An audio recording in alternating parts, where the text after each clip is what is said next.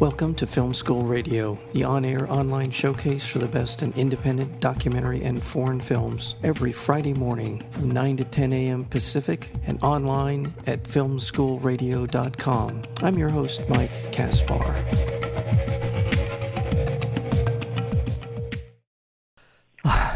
Eve is a catastrophe, low on self-esteem and high on fantasy, especially when it comes to music.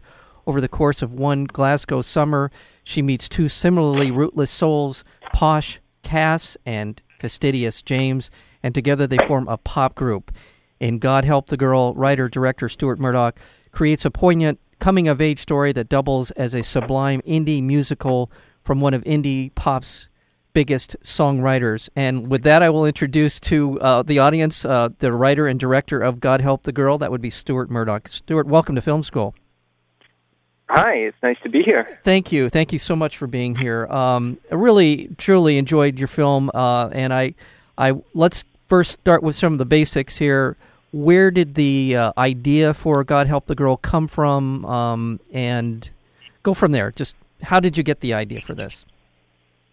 Well, first off, it was I heard the title track. I was out for a run in England when I was on tour with my band, and this is a long time ago.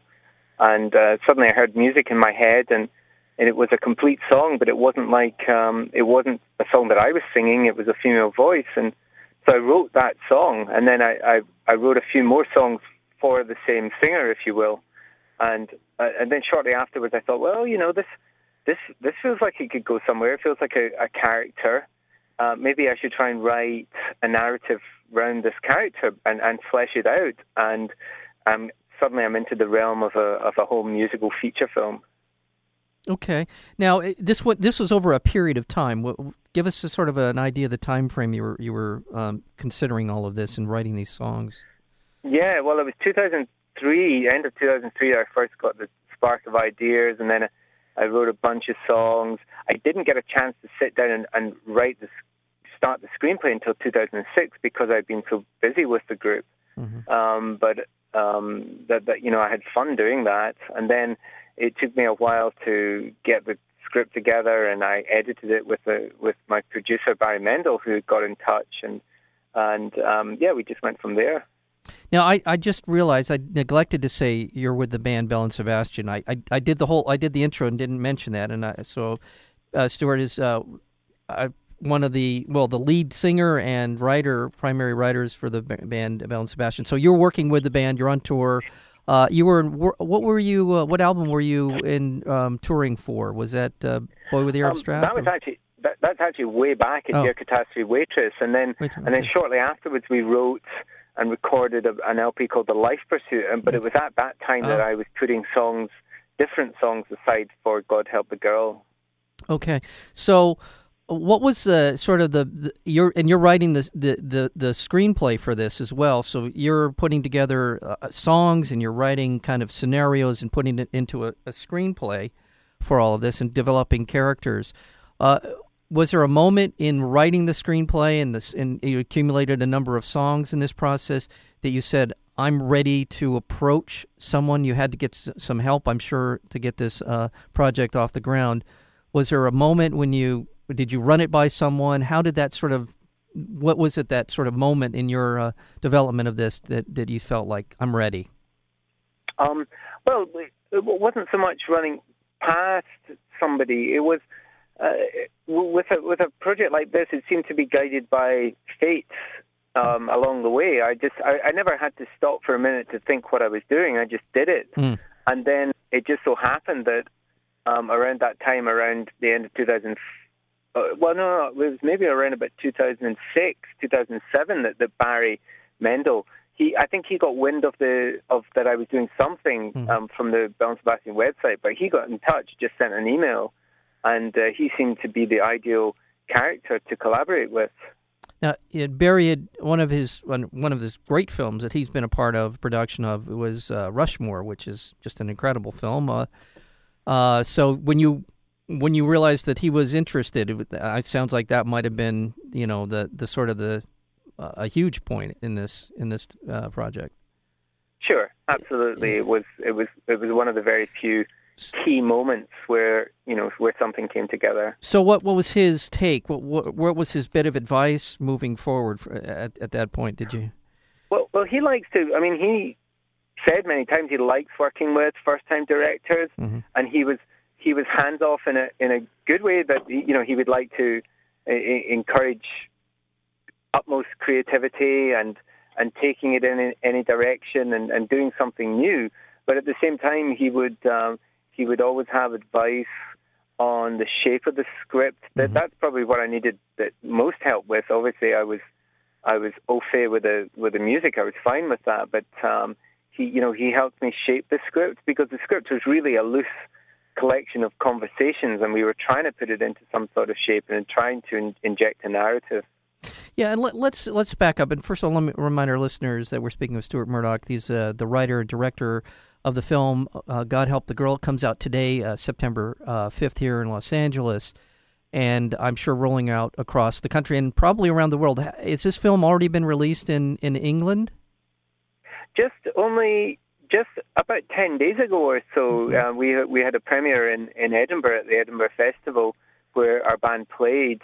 And we kind of broadcast by satellite around Britain to various cinemas. But then, so we're only just a week or so behind in the States. Okay. And then the film's kind of going to roll out slowly after that, you know, in France and Spain and Japan.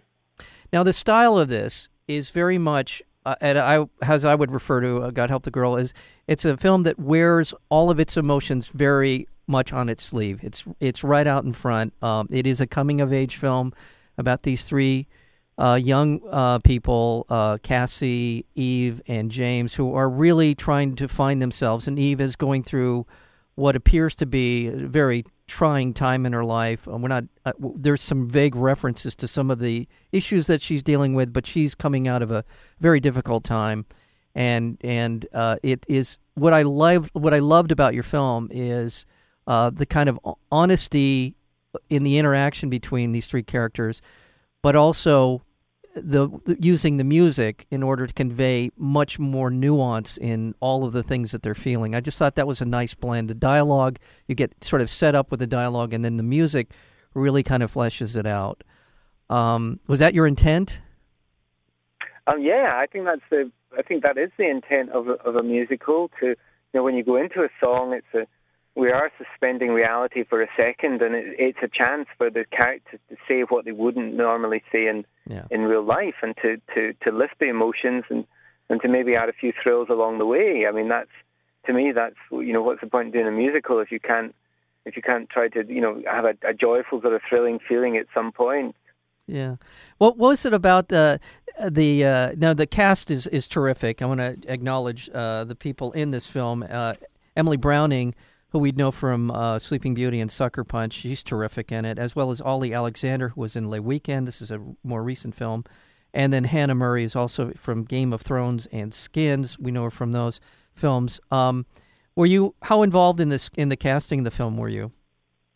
I was completely involved in the casting. I mean, I think you just let your listeners know. I mean, when you've written and directed a film, there's no area in which you don't get deeply involved. And yeah.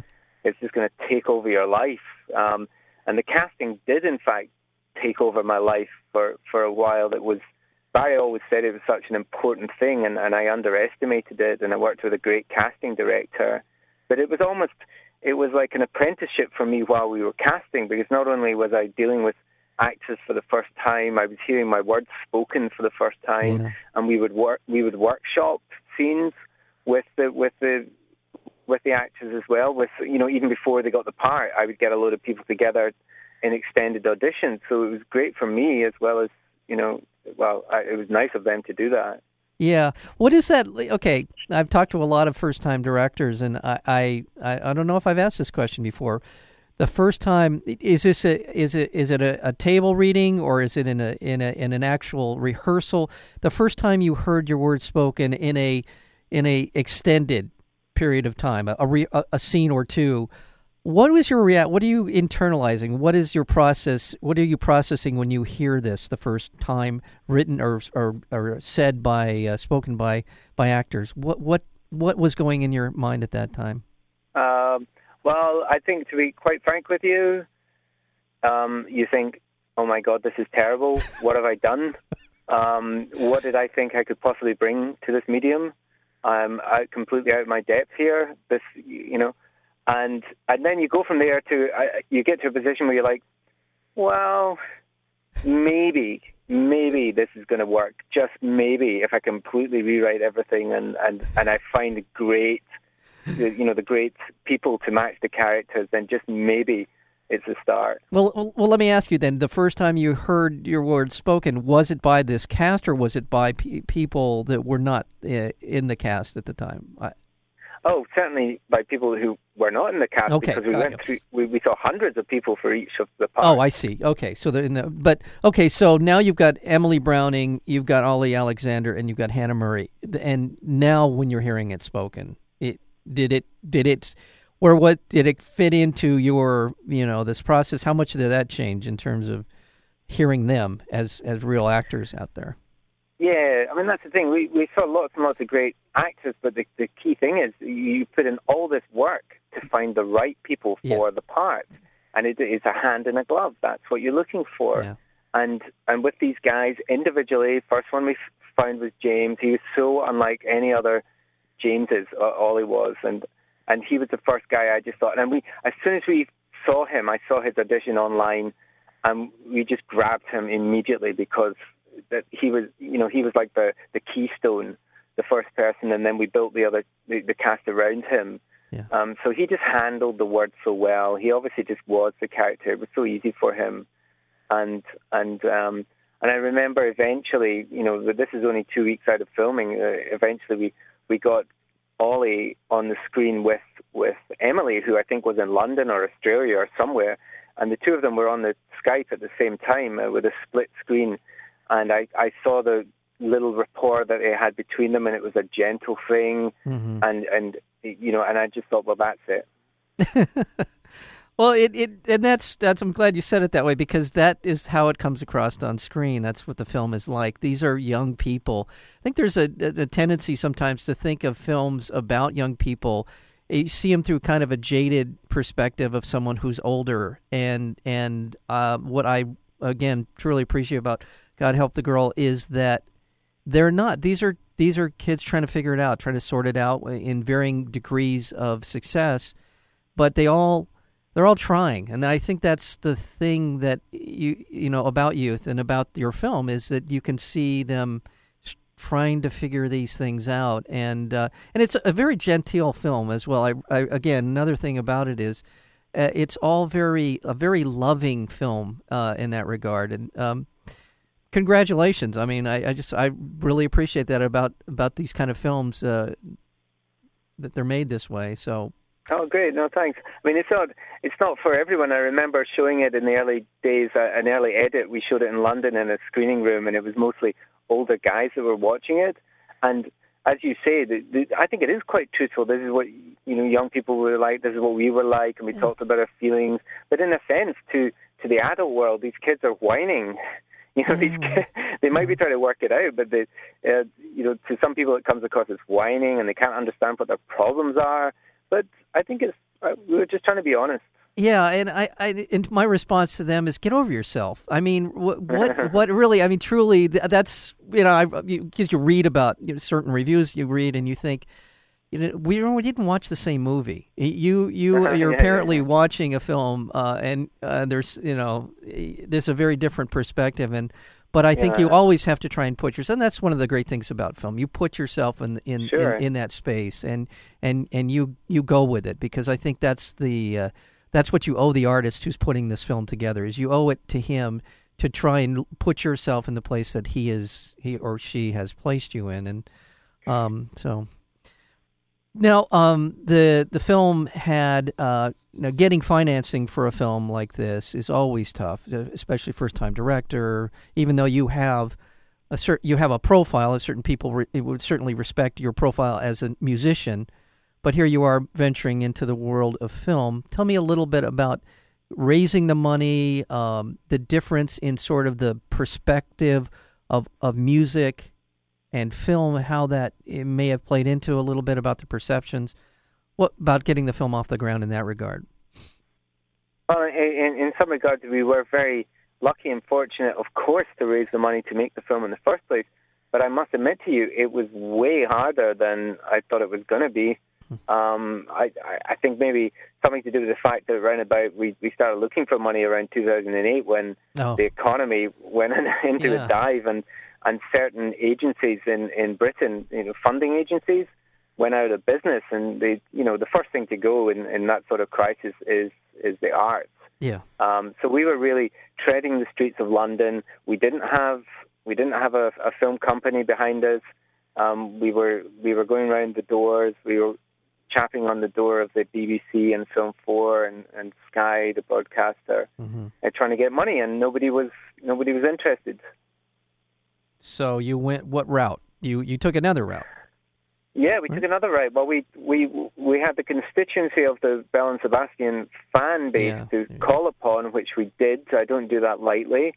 And I think initially we actually put a little call out, and immediately we had a couple of investors come forward.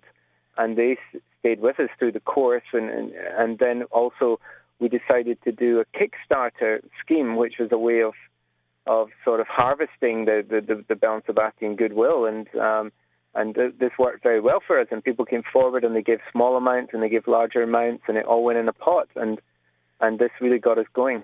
Yeah. Now, you also recorded an album, and you toured behind it. Am I got that right? How did the Sure. Well, somewhere along the way, I decided that the songs were ready to be recorded, regardless of the readiness of the film, and I thought it was a good idea. It was like a stepstone. It was almost like making a base camp. I'm going to make this record.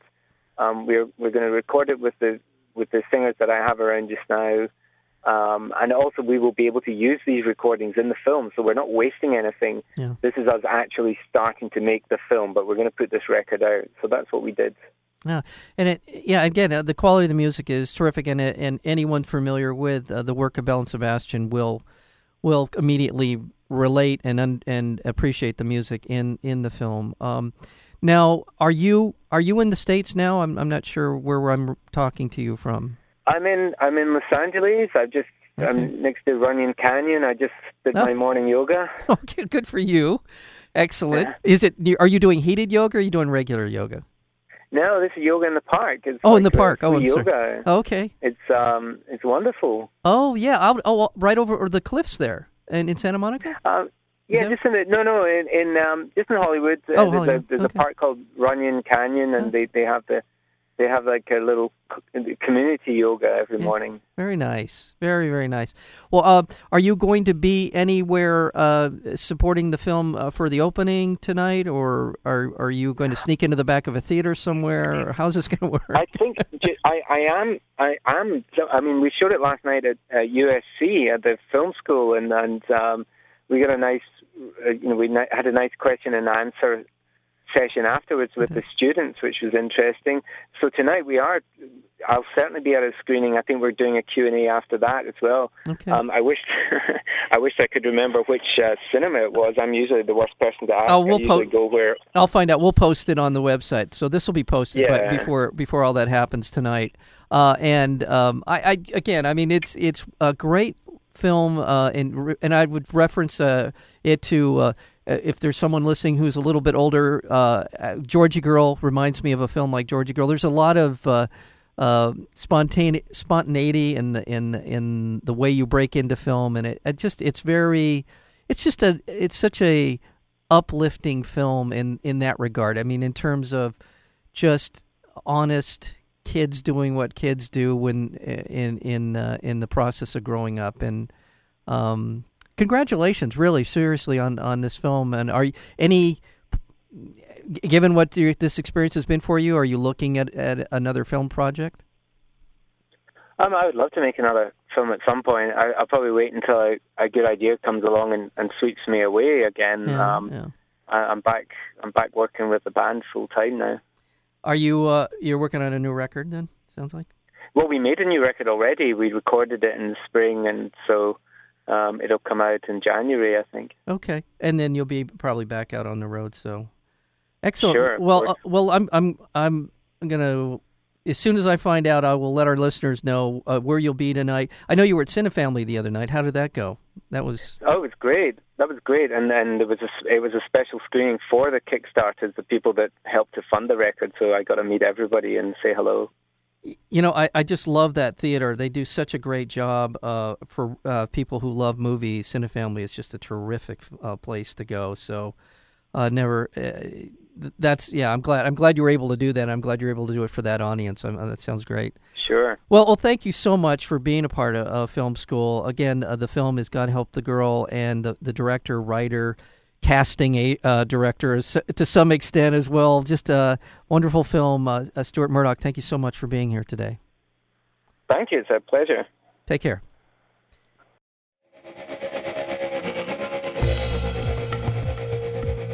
You've been listening to Film School Radio, the on-air online showcase for the best in independent documentary and foreign films. You can find out more about the program at filmschoolradio.com. I'm your host, Mike Kaspar. Thank you for tuning in, and we'll see you next week with another edition of Film School Radio.